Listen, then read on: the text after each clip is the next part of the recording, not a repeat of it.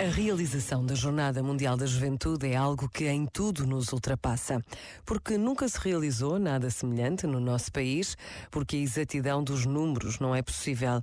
O que sabemos é que já estão jovens de todo o mundo a programar a sua vinda para Lisboa. Uma visita que vai fazer chegar Portugal a todos os continentes e todos desejamos que este encontro seja para sempre recordado como um tempo de partilha e de esperança para o presente e o futuro com a certeza de que Deus está conosco. Pensa nisto e boa noite.